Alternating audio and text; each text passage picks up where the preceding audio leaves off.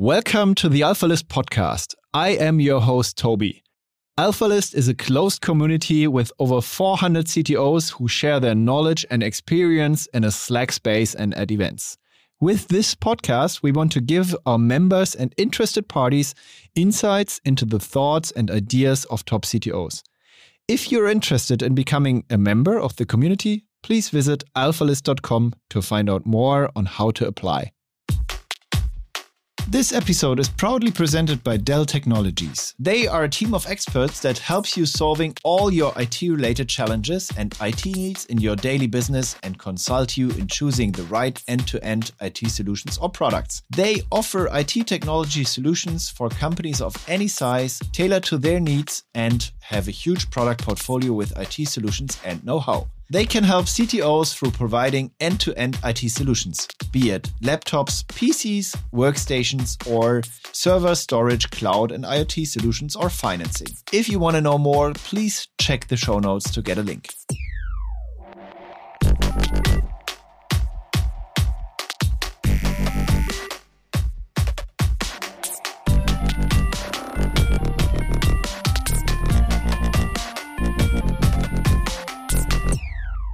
Welcome to the AlphaList podcast. I am your host, Toby, and today with me is Kore Nordmann, and he is CTO of Frontastic, and uh, Frontastic is headless front end for e commerce.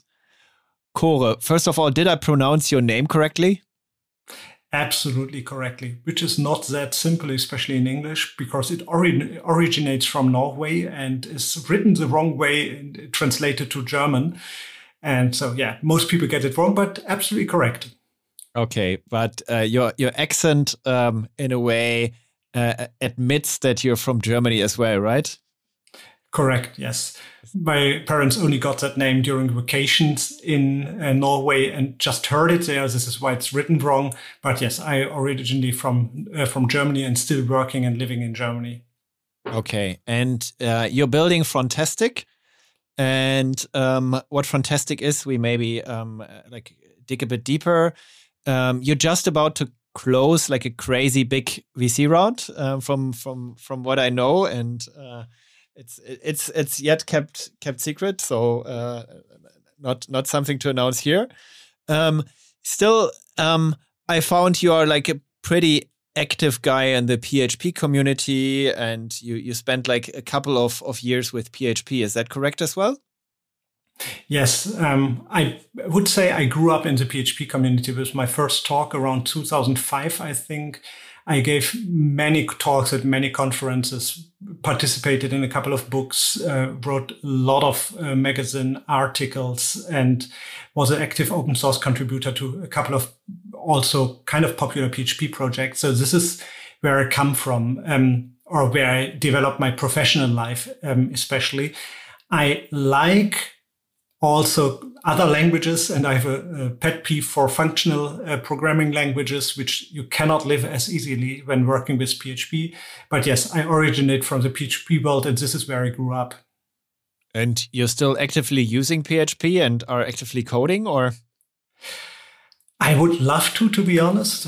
Um, in my role as a CTO, it's I almost never code anymore, to be honest. Um, it's right now for me mostly about hiring people, and then it's about architectural, about product vision things, and it's a lot less about actual coding. Even I miss that from time to time, but since I have a two months uh, old child already right now, I do not even have time in my uh, spare time, if there is any left in a founder role, um, to pro- work on anything which is related to coding. So actually not coding that much anymore, only assisting in debugging when it comes to issues which uh, span our all our systems. Then it sometimes helps that I join debugging sessions, but besides that, it's no coding, sadly. So you're you're the one who has that that that vision on bugs as well, right? Uh, or that that directly spots everything uh, whenever it happens.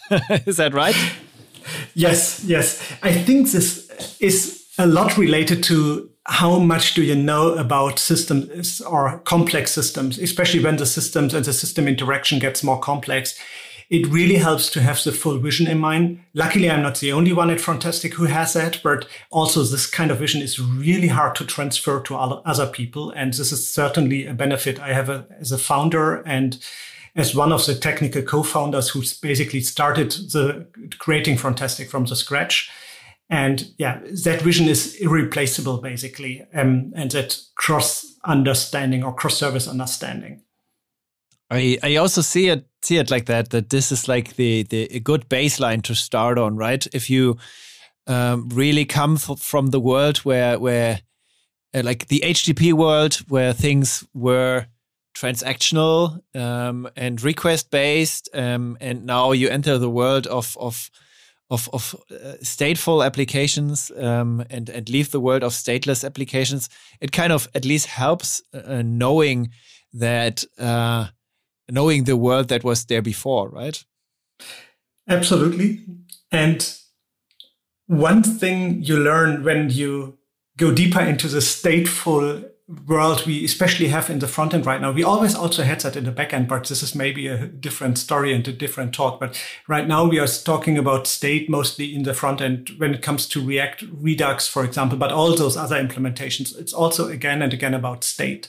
Even the state is maybe also often uh, more indirect by using hooks or context in the React world by now. But in the end, we are talking about talking about state in the front end, the state the user sees, the state of input elements, the state on the server, and how those interact. And if you compare that with the classic RESTful stateless request world we solved with PHP, Java, uh, Ruby on Rails, all those tool chains we have and had, this front end world is so much more complex because of merging different types of state and still maintaining a sensible UI state out of that.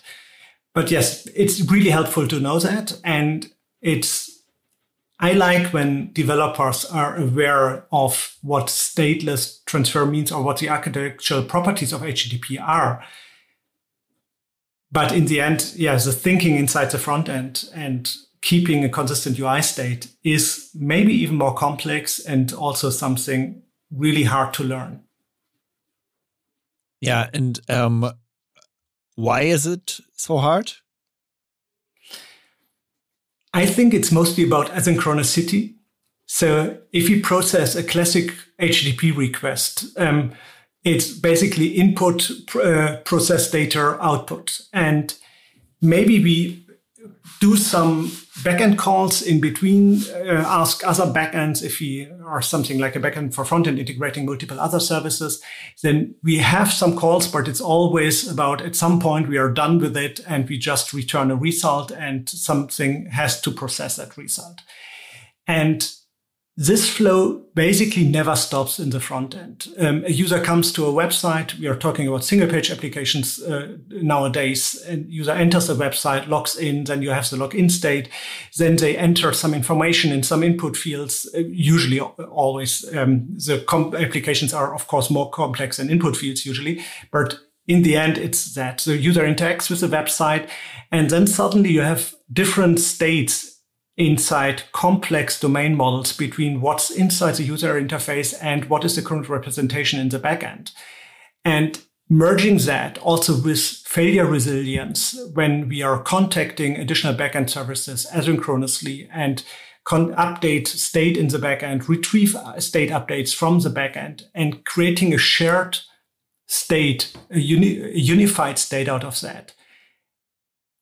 That's for me there's no easy way to solve that still. Um, React does an excellent job or did an excellent job at proposing an architecture solving that, which then has been adapted by Vue, for example. Angular also, they are losing market shares from my point of view right now, but they also found nice ways to model that. But in the end, this is still really, really hard. And the actual state management again also with Redux, MobX, and all the tools we have still isn't really solved from my point of view. And it helps if you have a sensible abstraction in place, of course, for, for your domain model. And um, a bit provocative. I mean, I also like single page web apps, and um, I also decided for single page web apps framework in the past. Um, but every once in a while, I ask myself, is it worth it? And that's what I ask you now. It might not always be worth it, and I, um, I'm I'm sure it's not always worth it. So it depends a lot on what you want to implement and we have an interesting situation that you have simple websites, I would say, which just share information. Um, you could talk about a blog or something. And then certainly I wouldn't go for, for such a single page application in those cases. Just render some HTML on the server and you'll be fine. On the very far other end, we of course have what we know from native applications on our mobile phones and of course also from our desktop computers, where we have the state management and where we have complex applications, where you certainly would go for a native app when we talk about mobile devices.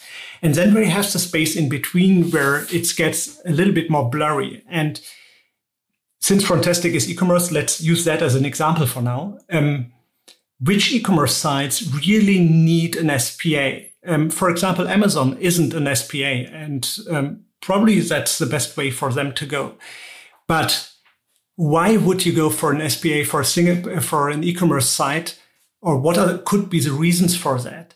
I think there are certain interactional patterns or user experiences which are a lot better modeled by single page applications where you can merge all those states. You have in may, maybe even multiple backends, the user flow, the user inputs, where you can create a great experience out of that. So to summarize it or trying to summarize that, I would say if you want to be excellent in the front end and want to provide excellence in user workflows, in user experience, then at some point you probably want to look at that. If you just want to be another online shop or your differentiation inside the market depends on other things, which might be, for example, your products, and you, there are no competitors where you have to be or where compared to them you have to be better in user experience, then just go with the classic site, of course. But if you really want to capture the user and provide the best possible experience when on doing online shopping, then at some point you should go or basically must go to, go to using an SPA. Does that make sense? Uh, well, partly. I mean, you just mentioned you just mentioned Amazon. I I never thought mm. thought about the fact that they actually don't use SPAs, but it's it's true. I mean, you can feel it as a developer using their shop. You can easily see it and easily feel it. I would love to ask Werner Vogels if he would decide for SPAs these days. Um, and I could imagine that the answer would be no. Um, and I think like they are kind of a very good uh, competitor to to look at, right? Um, as like an an owner of an e-commerce shop.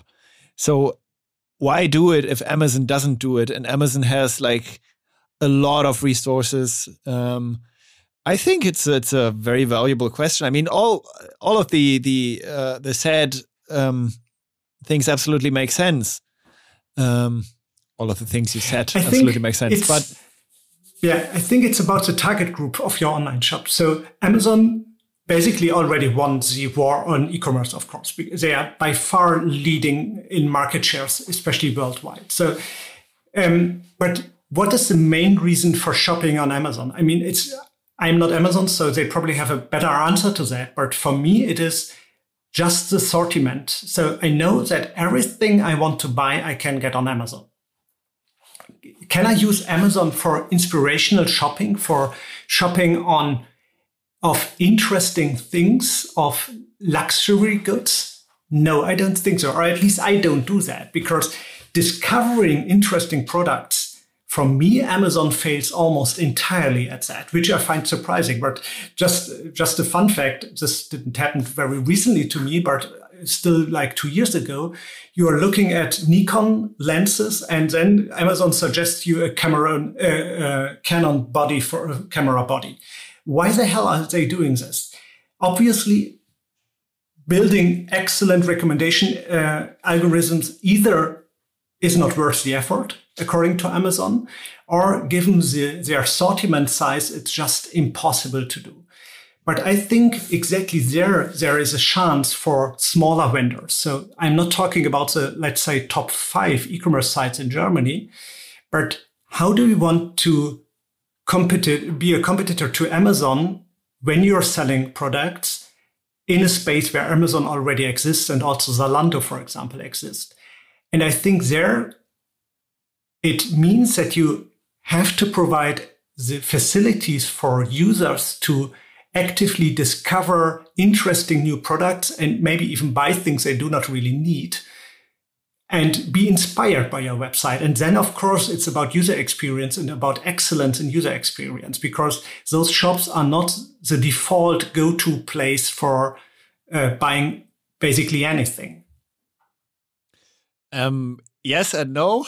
I, I, I actually I, I, was actually looking at Zalando yesterday and just just wanted to wanted to shop for for a few clothes, and um, I just realized yeah okay maybe there are like certain tools on the on Zalando so that I can discover certain looks or shop for certain looks, but still I would be very old school on this still and go to a shop mm-hmm. and just just uh, like one shop I know that this shop kind of has the style I like. And um, I, I just realized okay I would go to the shop and and uh, buy whatever I want.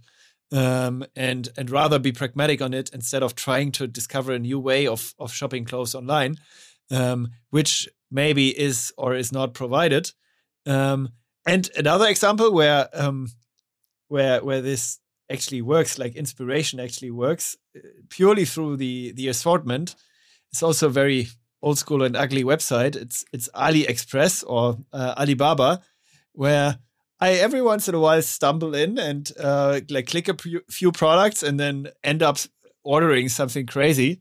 Um, and uh, this is where it works also without like the rich experience. So I don't know if I agree with that, uh, but honestly like also I know that from from like a technical perspective or like a fellow nerd perspective, if I would think about how to implement a faceted search best these days, I would maybe end up implementing an SPA because that's Absolutely. just how it feels better from my perspective as an engineer. And that's how I like it most. But as a user, do I care? I think no. I don't care. um, to be honest, it, to be successful as an e-commerce site, it's a lot about your assortment or assortment. That's and will always most likely be the most important thing. Um, but if you have a competitor, competitor with very similar so with a very similar assortment, I think then it starts getting also to be about user experience. It's a it's a stupid example after all, but I know that, for example, from my wife, I'm as an ITer uh, or somebody with an IT background, I usually don't care so much about online ex- about experiences, user experience. I just know, okay, this is hard. So if somebody fails in user experience, I'm able to just ignore that and still continue shopping. But one, I find this more interesting uh, seeing my wife using e-commerce sites. She gets so horribly annoyed if the user experience fails. And one of the most common examples is you, you're on a product listing page, you click on a product, then go back before, because you want to search more, for more products and you end up in a different position in the uh, product listing. She will stop using your online shop if you fail at that immediately no matter what assortment you have and how much she's interested in your products. And I heard that from many people by now, and this is also an experience we see um, with users of our customers' online shops. Mm. So at some point, it will be about user experience. Of course, this scroll back to the, your earlier position will also or can also work in a traditional website, not in an SPA. But those things are important. Maybe we are not the right target group for that because I also do not care so much personally, but I know the users of our customers do. And I think also tech people like building it. Um, I mean, even for boring websites these days, right? If you look at frameworks like Gatsby or Next and Nuxt, then it's uh, pretty much about like putting a single page web app on something where a single page web app doesn't belong, like on a static website where maybe the content is, uh, I don't know, grabbed from a certain Airtable or whatever and rendered then in an SPA, even if you don't need an SPA. Uh, but that's also the the technical reality. That tech people love building that, and tech people sometimes strive for high complexity, and that is, I think, a danger that I'm also like openly aware of and and facing. It's also fun every once in a while, but is it needed in all cases? I guess not. Certainly not. Um, I second that. I'm personally a big fan of simplicity and stupid technologies which just work. And this love for complexity I think it's also kind of nice um, because this means people still love playing around. And this is one way of expressing also your creativity, playing around with tools, playing around with ideas. This is also a great trait. The question to me is, and always was also in, in since many years is, where should I play around with those technologies? If it's your private project, go ahead, just do that. If is if this is your professional project and you or somebody else will have to maintain that for the upcoming years, then please think twice if you really want to go all crazy and all fancy with all the new shiny tools. Because one example, um, we we touched that topic already and probably will again. I kind of still kind of like PHP. It's a, a dislike technology. I'm aware of that, and of course, the language isn't the most beautiful one, but PHP is damn stable and it will always be. All the problems you run into with PHP already had been solved 10 years ago and had been solved thousands of times ever since. This means if you're running a stack on top of PHP, it will be just stable. Now go for the newest, shiniest technology. Um, I know how many people failed to run stacks on scale, especially on scale, because uh, I mean, if you don't get any uh, serious number of requests, then it doesn't matter at all. But on scale, on top of Node.js for a couple of years, the stabilized, of course, by now. But when a new technology emerges and you jump right on the hype train, you will run into a lot of problems. There are nice articles how Docker failed many people when it comes to storage, when it comes to interacting on uh, sto- with the storage devices on a Linux kernel. How this can fail in such funny and interesting ways. This, of course, is kind of interesting. But do I want to run my customers' money through those kind of stacks? I'm not sure. I'm always tempted to pick the most boring stack available. On the other hand, as mentioned, playing around with those things for your private projects, go for it. You will learn something.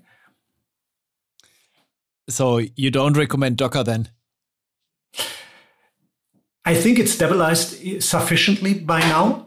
And um, there are a couple of people and companies who can run that. Um, but we actually used Docker also for development environments of our customers.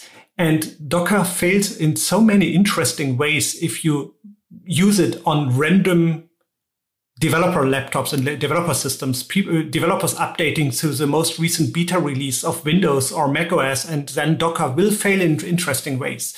So be sure what to use Docker for. For using something like Kubernetes for scaling very dynamic loads makes sense in many cases it does not make sense for your sim- single block, and it might not even make sense for every microservice you come up with.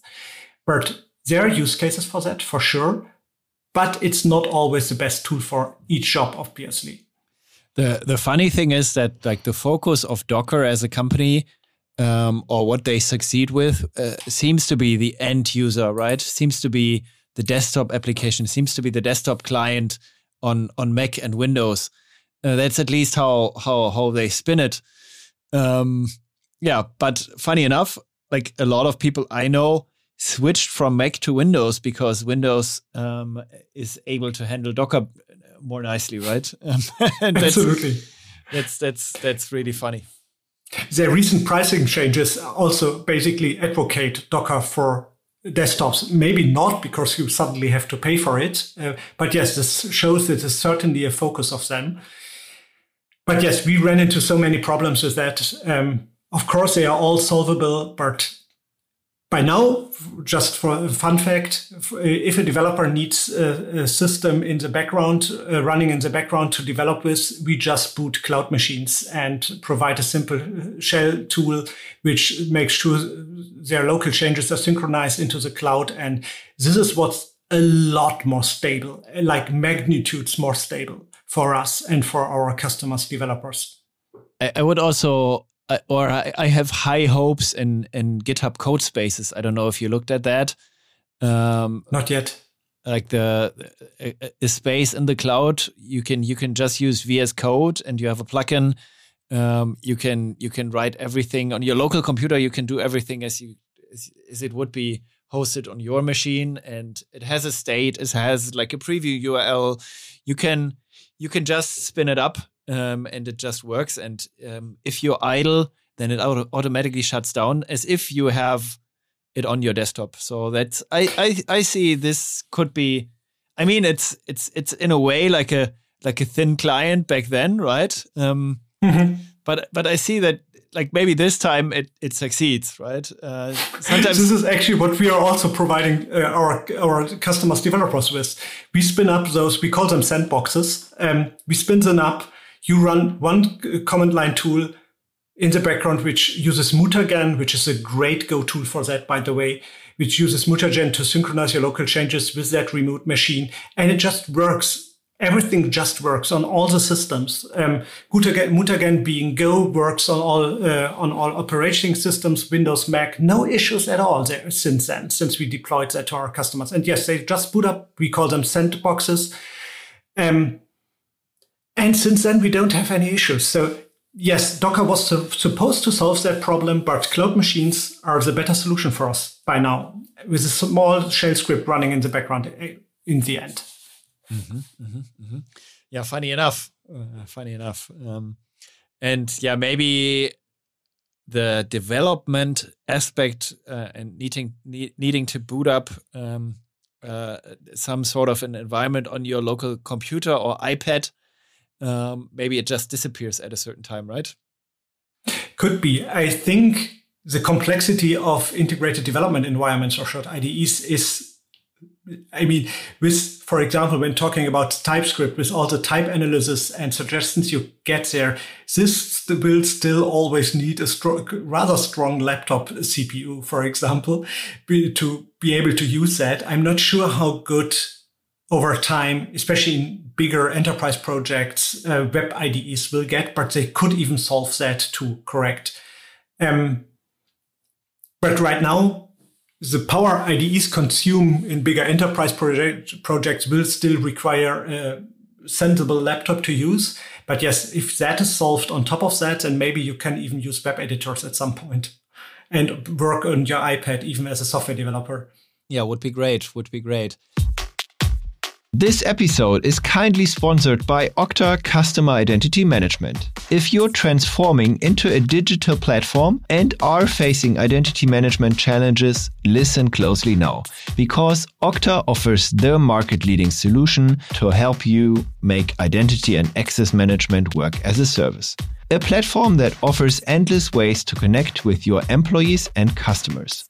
Get support for your most important customer facing initiatives. Integrate identity and access into every app and create secure and engaging experiences in no time by outsourcing workforce or customer identity management to Okta. Get started in 15 minutes and test IAM or CM as a service.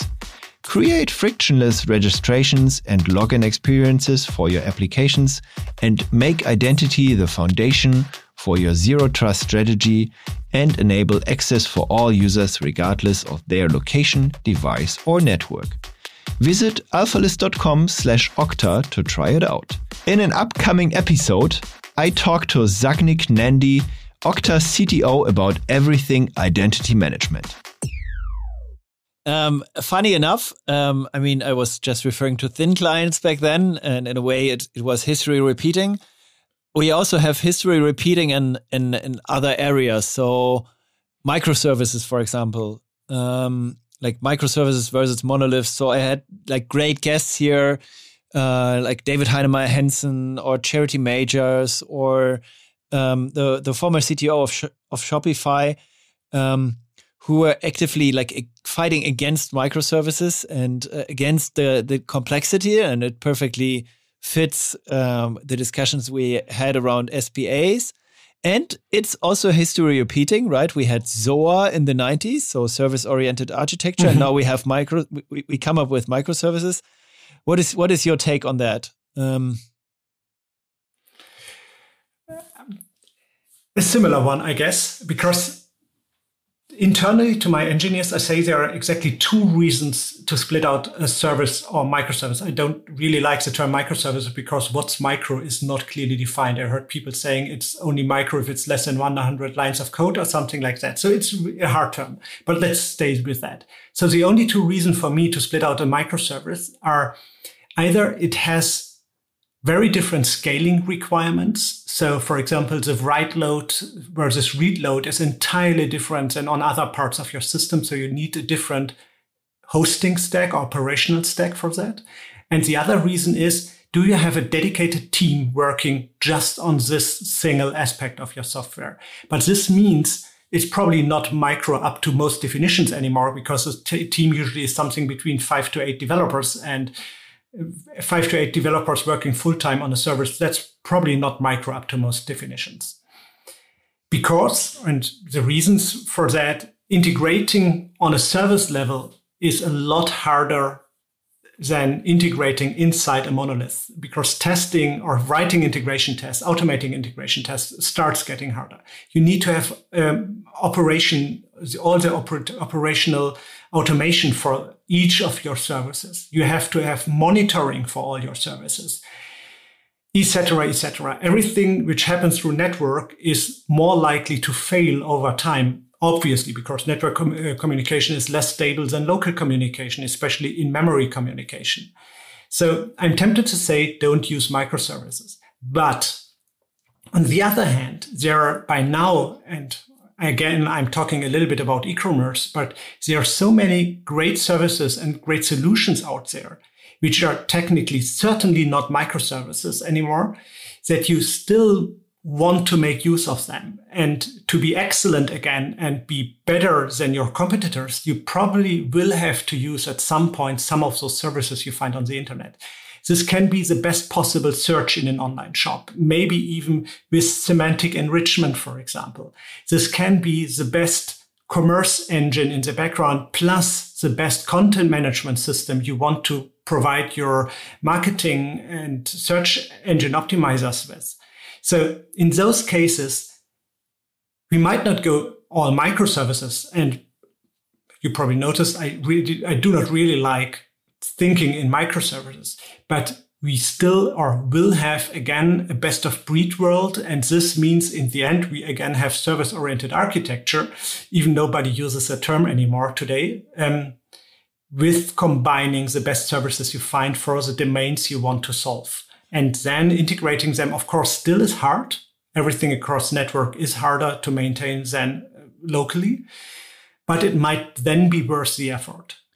Yeah, but um, I, I see, see like there's a huge difference between talking about real microservices. Let's say in e-commerce, you have a checkout process uh, where you have the checkout and the payment, um, and uh, let's say the cart and the product detail page, and like all the different the different areas of an online shop. You split them into different services, and maybe even have I don't know a service that just returns the title tag of um, a product detail page, right? That mm-hmm. might exist in certain bigger e-commerce um, shops. Uh, I, I've heard. Um, there's a huge difference between that and only using and integrating a certain best of breed technology, such as a search, right? Yeah. If you if you phrase it like that, I'm certainly opposing microservices because I really don't see the point in that. As mentioned, if it has different scaling requirements, or if a dedicated team is working on that, and there might even be online shops where a dedicated team is working on the title tag. I don't see that, but it might be the case. Then it can make sense. Other than that, I'm tempted to say, keep it simple, keep it stupid, and it will make your life easier.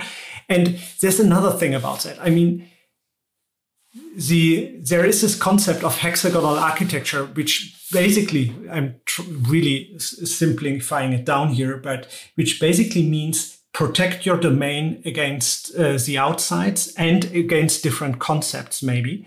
Um, which means that if you follow those principles, then it will also always be possible if different scaling requirements show up at some point or different or you can split up uh, split out a certain domain into a dedicated team to split a monolith extract that part of your domain which is protected against the other parts of your domain via sensible interfaces and run a microservice on top of that just for that Another reason, uh, by the way, can be, and this goes into the direction of different scaling requirements, using dedicated technology, for example, dedicated storage engines.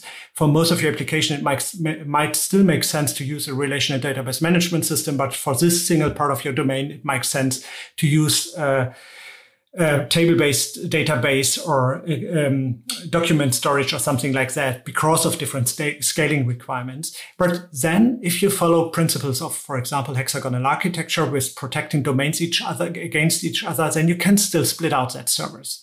And this is the way I try to also teach inside our engineering teams that they keep that in mind. Sensible separation of concerns, and then you can, will be able to split things out if it really is needed at some point. Okay, understood. Um, how many engineers do you actually have in your company? I mean, that also like tells a lot about uh, where it makes sense to cut and where it doesn't make sense, right?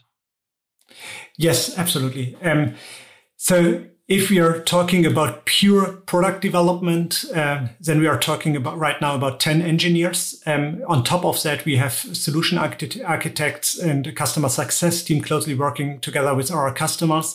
And also in support, since we are a technical product, um, we also have engineers again.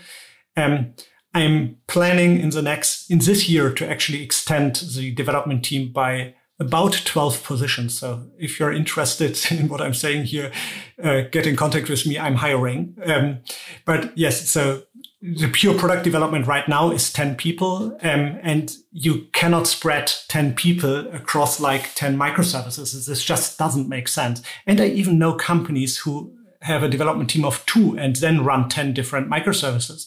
Where they have yes, well. they will be busy most of the time keeping dependencies in sync between those microservices. And are you then digging a moat between front end and back end so do your backend engineers also work on front end or do you have full stack engineers or how do you do you spin that the term full stack engineer is very much disputed, of course, but yes, we even have full stack uh, engineers. So, what I believe is, and that's another topic, if you take a look at our single page application, which we call the studio, where marketing people can orchestrate services, define how a landing page, a product detail page can look like. This is a React application with a PHP backend and a CouchDB as a database.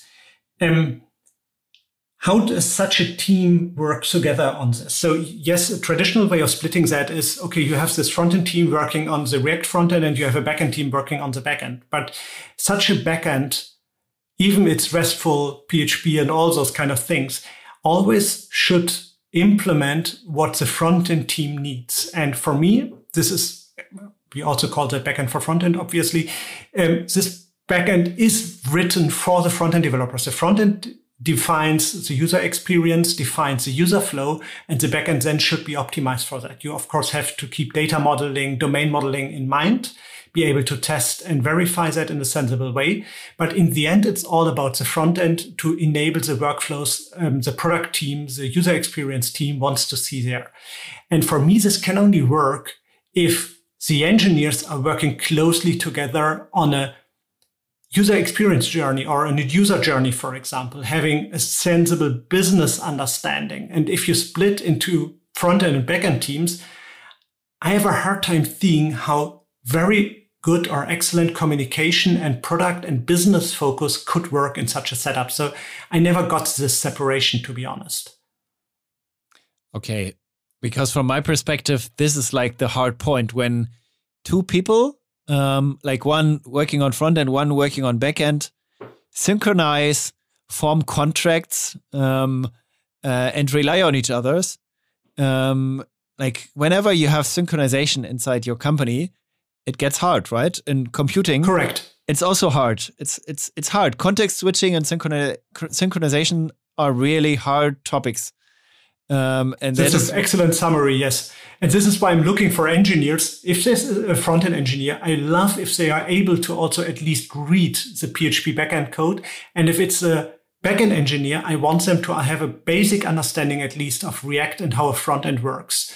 And they there's no need for them to be excellent in design or something, but they should get and have an understanding how the front end works and how a framework like React, I don't care if it's Vue, React, or Angular in that case, but I want them to have a basic understanding how that works.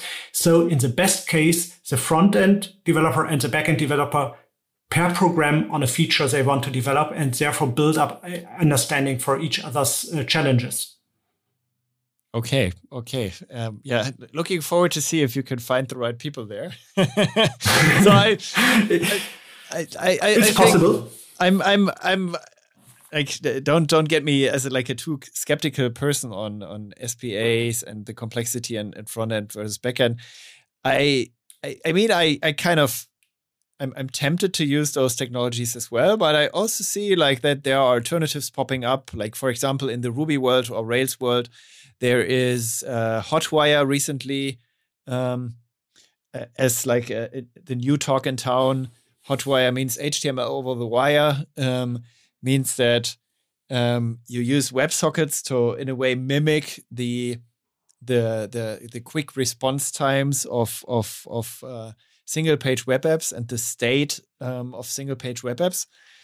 I kind of am curious to see if, if this is going to be successful um, and if maybe in five years from now we have like a more simple architecture again. Um, that's, yeah.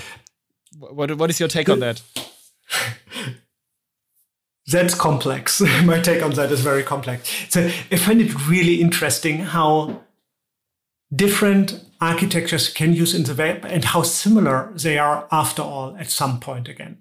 So transferring HTML snippets or WebSockets, it sounds a lot like using PHP with FCGI, which also is a constant, uh, constantly running process, and no, not CGI. If somebody remembers that from the uh, 2000s, not CGI anymore. Like you start up the process every time again and using HTTP2 with um, uh, uh, with continuous connections, so not stopping and rebuilding the connection all the time.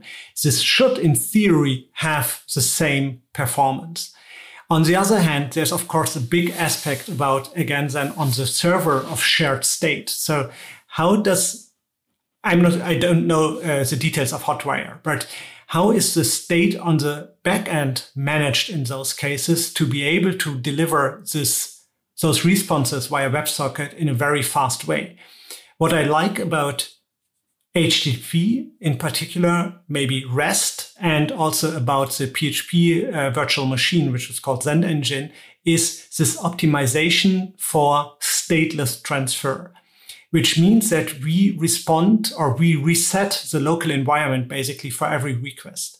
One of the biggest benefits there is when we are talking about scale is that I can just put the next server next to it. If I get more requests on a customer side, we just increase the amount of servers or virtual servers, virtual images, Docker containers, whatever you think about there. You just put more resources to that. As soon as you have state, continuous state in the backend, it really gets a lot harder to scale that up. Java had that problem, at least beginning of this uh, century, that they love to have consistent state inside the backend. And the only way then to scale up a Java application was to put bigger computers with more memories on the application, on the problem. This gets horribly expensive at some point. And of course, you limit your scaling abilities by the size of servers which is which are available right now. So I love everything which is possible to put into horizontal scaling, which means just putting computers next to that. So coming back to your hotwire question, so that would be uh, my first uh, interest to understand how they solve that dilemma, or if they don't care about scaling up their applications beyond a limit where servers get really expensive or single servers get really expensive. Um, other than that, delivering HTML, of course, and maybe even updating only parts of the page. This is also what we did with jQuery back then, right? So, like 10 years ago. Yeah, that's true. That's true. Which like at a certain point got messy whenever you had like a wizard where you had like 10 steps and uh, you needed something like a finite state machine and stuff like that and you needed to synchronize exactly and there we are back to state management in the front end which is complex yeah yeah yeah yeah um, so I, I understood that you would still pick php these days then right for certain workloads yes so in our stack, we, we have Node.js back, backends, we have Go backends, and we have PHP backends. And for everything which is close to this stateless architecture, I would still pick PHP. Yes, I think it's an amazing virtual machine for exactly this workload. PHP is by definition, and it always was, and this was one of the core aspects of PHP from the very beginning, uh, what's called shared nothing request processing. So what the PHP engine does, even with FCGI, where one PHP process uh, process processes a lot of requests, it has a shutdown phase at the end where it, for example, also closes all file handles, database connections, resets all the variables, the global state. You should not be using that, obviously, but it resets everything. And with the next request, you start with freshly again. As mentioned before, this enables you to do this horizontal scaling because putting the next server to, next to your existing servers will just work uh, under certain circumstances. Of course, you have to take care of sessions, uh, but those can be in the front end by now, etc. I just I just wanted what to mention sessions. Yeah, yeah. yeah. sessions are one of the problems there, but I mean, this is solved. By now, you can use JWT sessions, which are then just in, stored in a cookie and uh, secret by a hash or even encrypted sometimes. Or just use again a shared state for sessions. Could be a Redis server in the background, Memcache server where the sessions are shared across all servers. So that's not a hard problem to solve. And next to that, there's almost nothing left. Maybe caches sometime, but then again, you shouldn't cache or you shouldn't need to cache. Yeah, um, absolutely accepted and and uh, like a, a straight opinion um, I think one topic where it really makes sense, um, not scaling up horizontally or trying to to scale up horizontally, is the database, right? it's at least my learning. Like whenever, uh, like in, in, interview situations, I every once in a while um, ask the question on how someone would manage, like especially for DevOps people, would manage like a multi-master um, multi-write uh, MySQL setup. Um, mm-hmm. And yeah, like the only, from my perspective, the only correct answer could be you ain't gonna need it. there's there's like always a strong enough there's always a strong enough machine available um, that um, will will keep you happy. Yes and no. So there's always the limit we are talking about are basically disk writes. Um, at some point, your hard disks, um, SSDs, whatever, can only sustain so many disk writes. And to be sure that your data is safely stored, you of course have to have two file sync operations, at least a, with the Linux kernel, to be really sure the data is safely stored. And yes, hard disks are only so fast. So if you go beyond the number of writes, you cannot do that with a single server anymore. With MySQL, this really can be a challenge. I know there are also solutions to that, but this multi-master database setups, it doesn't work as easily for MySQL, but this is one of the reasons I love CouchDB. It's a really unpopular database, and you probably shouldn't ask me more about that because otherwise I will go, on on that topic for hours. Um, one thing it enables you to do very easily is uh, sharding, which means that either so you do, do not have referential integrity in CouchDB, which makes it a lot easier, but it's a document-based database, so you, you usually don't need that anyways. Um, there are cases for that still, but um, what it enables you to do first sharding based on your entity types that would be based on tables in MySQL. And then again, you can even continue to use consistent hashing, for example, on maybe the ID of your entity to put that in different servers and then still merge all the results. This again only works because they are not using SQL to select data, but MapReduce to run queries on your data, which is a lot harder to get, especially for people new to CouchDB and MapReduce. But there are technologies for that which can work. And on top of that, CouchDB has multi-master eventual consistent replication, which even works uh, back to China, uh, so between China and Europe with connection drops there are challenges involved. I would love to talk more about that, but this probably won't fit into this podcast. yeah, I also remember like me trying CouchDB a few years ago. Um, I also know one of the one of the inventors, Jan. I guess you know him too. Yeah, um, yeah, yeah I know Jan very well. I, I think it's a great piece of software.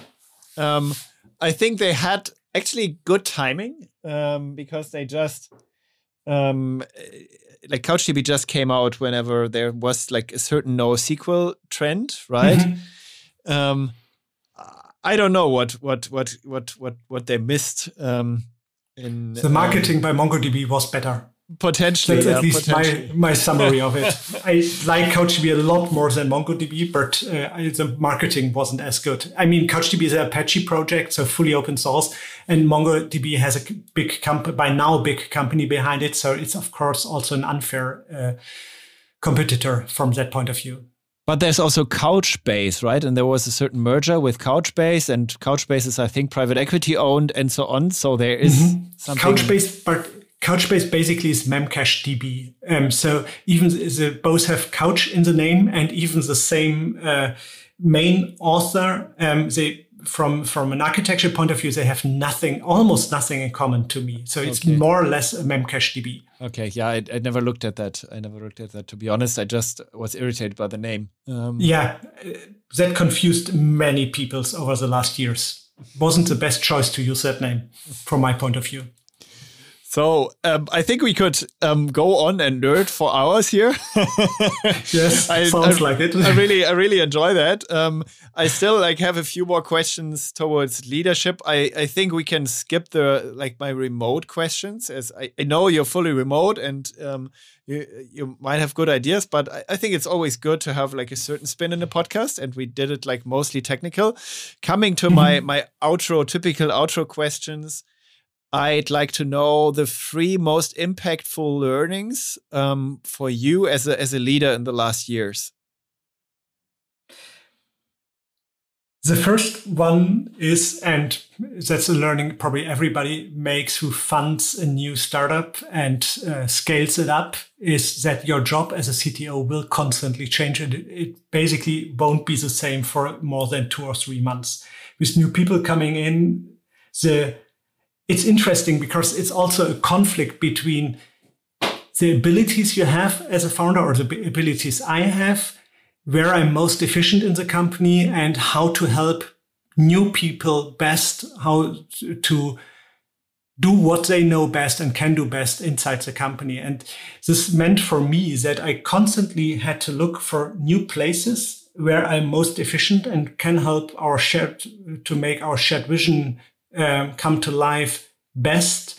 And it's of course also not easy to do that all the time. And that takes me right to the next learning. I wasn't too bad keeping my work life balance in the company I had before, which um, was not about developing a product. Um, but keeping a work life balance in such a scaling startup is damn hard. And I fail at that, I have to say. I really try to make sure our employees do not work overtime, at least not unless it's really required. If you're very close to a deadline, this very seldomly happens. This happened like two times in Frontastic now. So I really try to keep this from happening, to have this not happen. But for me as a leader with the feedback people need, this is really, really hard. And last but not least, to get more technical again, I think pull requests and pull request reviews are horribly overrated.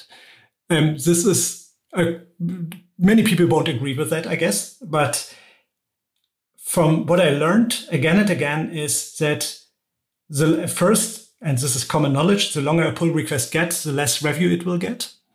Um, the second thing is, which means that people are fail to take the time a good and long pull request might need to review and really understand the side effects of everything. Um, I like trunk based uh, development. Trunk is a term from SVN. I don't like the term master or main branch based development, um, where you always have a stable main branch. And having said that, I think pair programming is far more efficient in knowledge sharing between developers than reviews of pull requests can ever be, especially because the com- more complex a pull request gets, usually the less intensely it will be reviewed by your uh, fellow uh, developers. Um, because in a way it means context switching, right? You need to, uh, I yes. don't know, get it running if you really want to review it fully. Yes. end to end, and and then you fail on the way, and you rather do um, like a a pair programming and there's also always way. this sorry there's also always this implicit architectural or software design context which you will always talk about when you do pair programming. So like this question, why are you doing it this way? Then you can explain about architectural constraints you have. You can explain um, software design constraints or experience you had earlier when working on the same uh, piece of code. But this, of course, can happen in pull requests, but I see this happen so seldomly that you chit chat basically about related things. And especially the more abstract it gets, the harder it is to also write things down and document things. And this will also hit you in pull request re- reviews because they are usually in written text inside some code and closely related to code. So the big picture and the vision usually is also lost there and easier to uh, to communicate about or chat about inside pair programming. I find that, or I see that at least very often. Mm. Well, yeah, interesting perspective. Um, I, I also see that um, like pair programming sessions are very, very or much more effective um, in in so mm. many ways. Um, so I, I, I widely agree here. They also drain so much energy because you have to, you will be focused so intensely when working together with somebody because you also do not want to look stupid, for example, they will drain a lot of energy. This is a different problem. And if you program for four hours, you probably should uh, call your eight hour day a day already because you invested all the energy you have. Yeah, makes sense. Um, any tool you right now drive everyone, drive your friends crazy with? Like every anything you discovered, um, you you in a way drive people nuts with? Maybe not nuts, but a tool I really like. As you mentioned, we are fully remote, and in this space, it's kind of hard to build the social connections and also kind of hard to run into random people from your company which are not working in your department and which you weren't aren't meeting all the time with. I love GatherTown. The Chaos Computer uh, Club used a similar tool, tool for the last conference, um, which is proximity chatting in an online game, you could say. So you have a simple two uh, two dimensional uh, space where you can walk around, and as soon as you get close to some person, um, a video chat will uh, start. And we have an office, a virtual office in GatherTown. I really like doing using that because you chat with people from from other departments, and you can run into people again, which usually doesn't happen in remote environments. And I even convinced my wife, who is a teacher, um, to use that during COVID times for her class because this enabled all the pupils of her class to join in this virtual classroom and also just chat with each other. So they were able to, to build groups close to a small lake or close to a tree, for example, and just chat inside that group without only one single person talking or being able to talk in a Zoom call, for example. so it's a little bit fun. Some people are annoyed by the gaming aspect of that because this to them does not belong into a work context. But I love it to uh, get the social aspect of remote work um, at least solved a little bit. Interesting. Um, do you actually do your meetings in there, or is it just like a constantly open space where people drop in every morning, or how does that work? Both, both. Um, so, for example, in the morning, there's at the kitchen table often a group of developers, often the same, but sometimes other people too join there and have their mo- morning chat. Um, but we also have meeting rooms in there. And for example, if there is an emergency situation, we have an emergency meeting room where we meet also in GatherTown uh, for all people who want to help with that emergency. Um, and the nice thing again is, of course, you can see who is there and what's happening. And we also have desks in our gather town.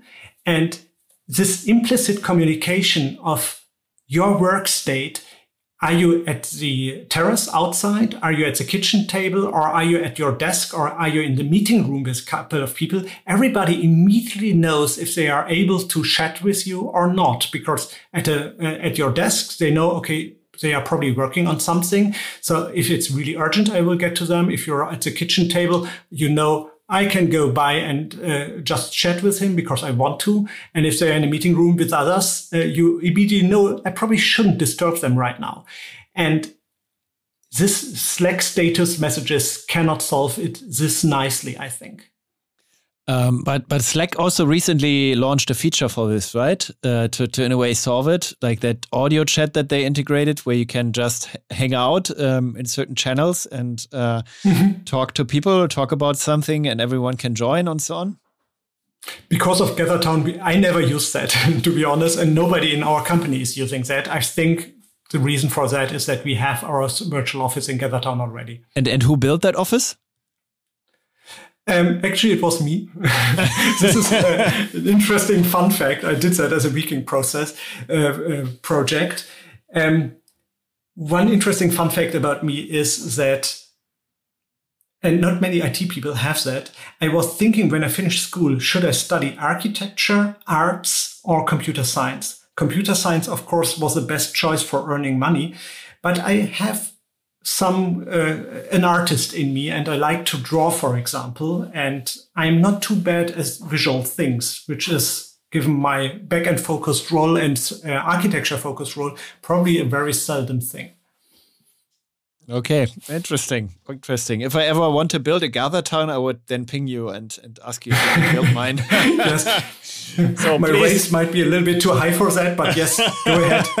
please ask this guy if you want to have a gather town. So, last but not least, my closing question. My favorite PHP function besides NL2BR is the, the function PHP info and I guess you didn't know, but um, I, I, have a friend called Thies Arntzen who, like, back in the days worked a lot in, in, in the inner core of PHP. And he told me that there's like a secret parameter for that function. And it's, it allows you passing a hash over, which is, which has like a, I don't know, a, a, a secret name. Uh, that you just can't can't guess what it is, and it allows you to to pass in uh, a tra- time travel parameter.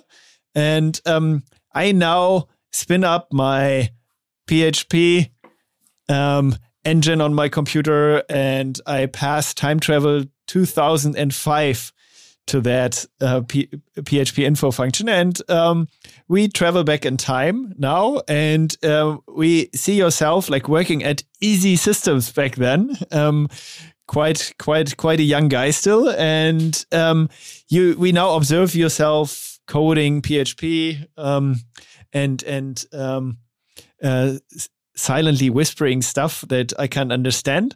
Um, and you now have the chance to whisper something into young Kore's ears. Uh, what what would it be? There's so much more to learn. There's I, there's an interesting fun thing about developers, I think. Um, once they go beyond the classic junior stage, there is a state where each developer thinks they know everything. And I think back then, that's about the time I was in exactly that state. I thought, okay, I know everything about PHP now. I know everything about web application development.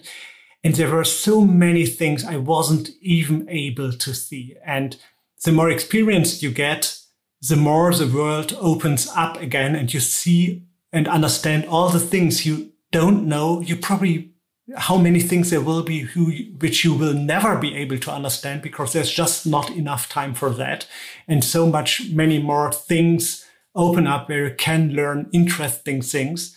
So yeah, there's so much more to know everywhere. Okay. Thanks a lot. I hope old Kore won't be depressed by that. yeah, I don't know if if young Kore would change something then. Um, or would just be curious to learn more. So, um, mm-hmm. thanks a lot, Kore. Um, it was a lot of fun talking to you, and uh, maybe we re- repeat that at a certain time. And uh, I wish you all all the best and uh, all, all, the luck uh, this this world has to offer uh, with your company and hope to see you soon again thanks a lot it was really really nice talking to you i enjoyed it a lot um, i would love to do this again at some point maybe when there are some interesting news somewhere. So thanks a lot. Let's do that. Bye bye goodbye